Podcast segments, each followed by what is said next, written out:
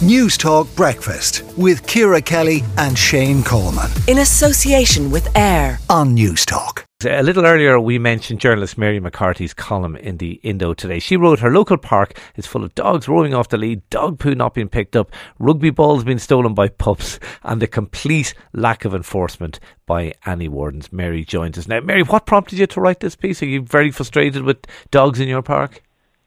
Hi Shane, how are you? Listen, I, I just want to say I actually quite like dogs, yeah. but I feel it's gotten out of control and it's gotten worse in the last two years, and it's all these pandemic puppies.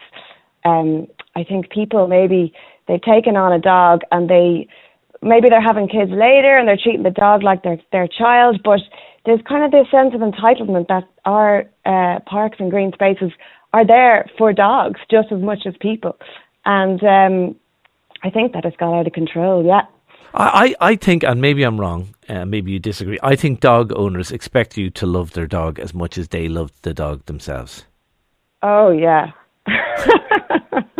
they do. And the thing is, you know, I don't. I don't love your dog. Well. I don't know your dog. I don't want them jumping up at me. I just put your dog in a lead. Is that too harsh?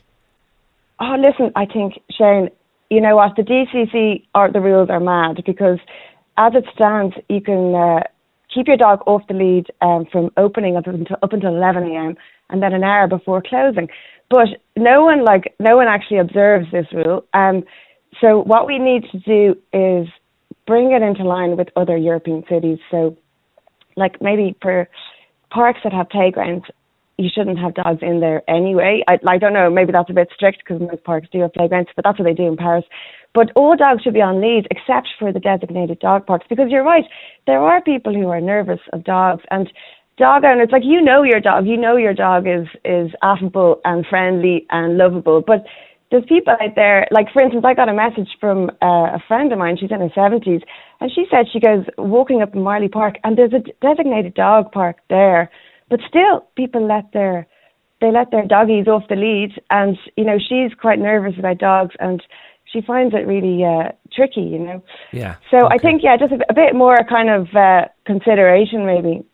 Okay, a bit more consideration. Absolutely, I 100% agree. Uh, Irish independent journalist uh, Mary McCarthy, thanks indeed for joining. Let us know, do you agree or disagree? 5216 at a cost of 30 cent. Now, coming up, young Ukrainian refugees sweeping the boards at Irish chess tournaments. I love this story. Henry McKean reports.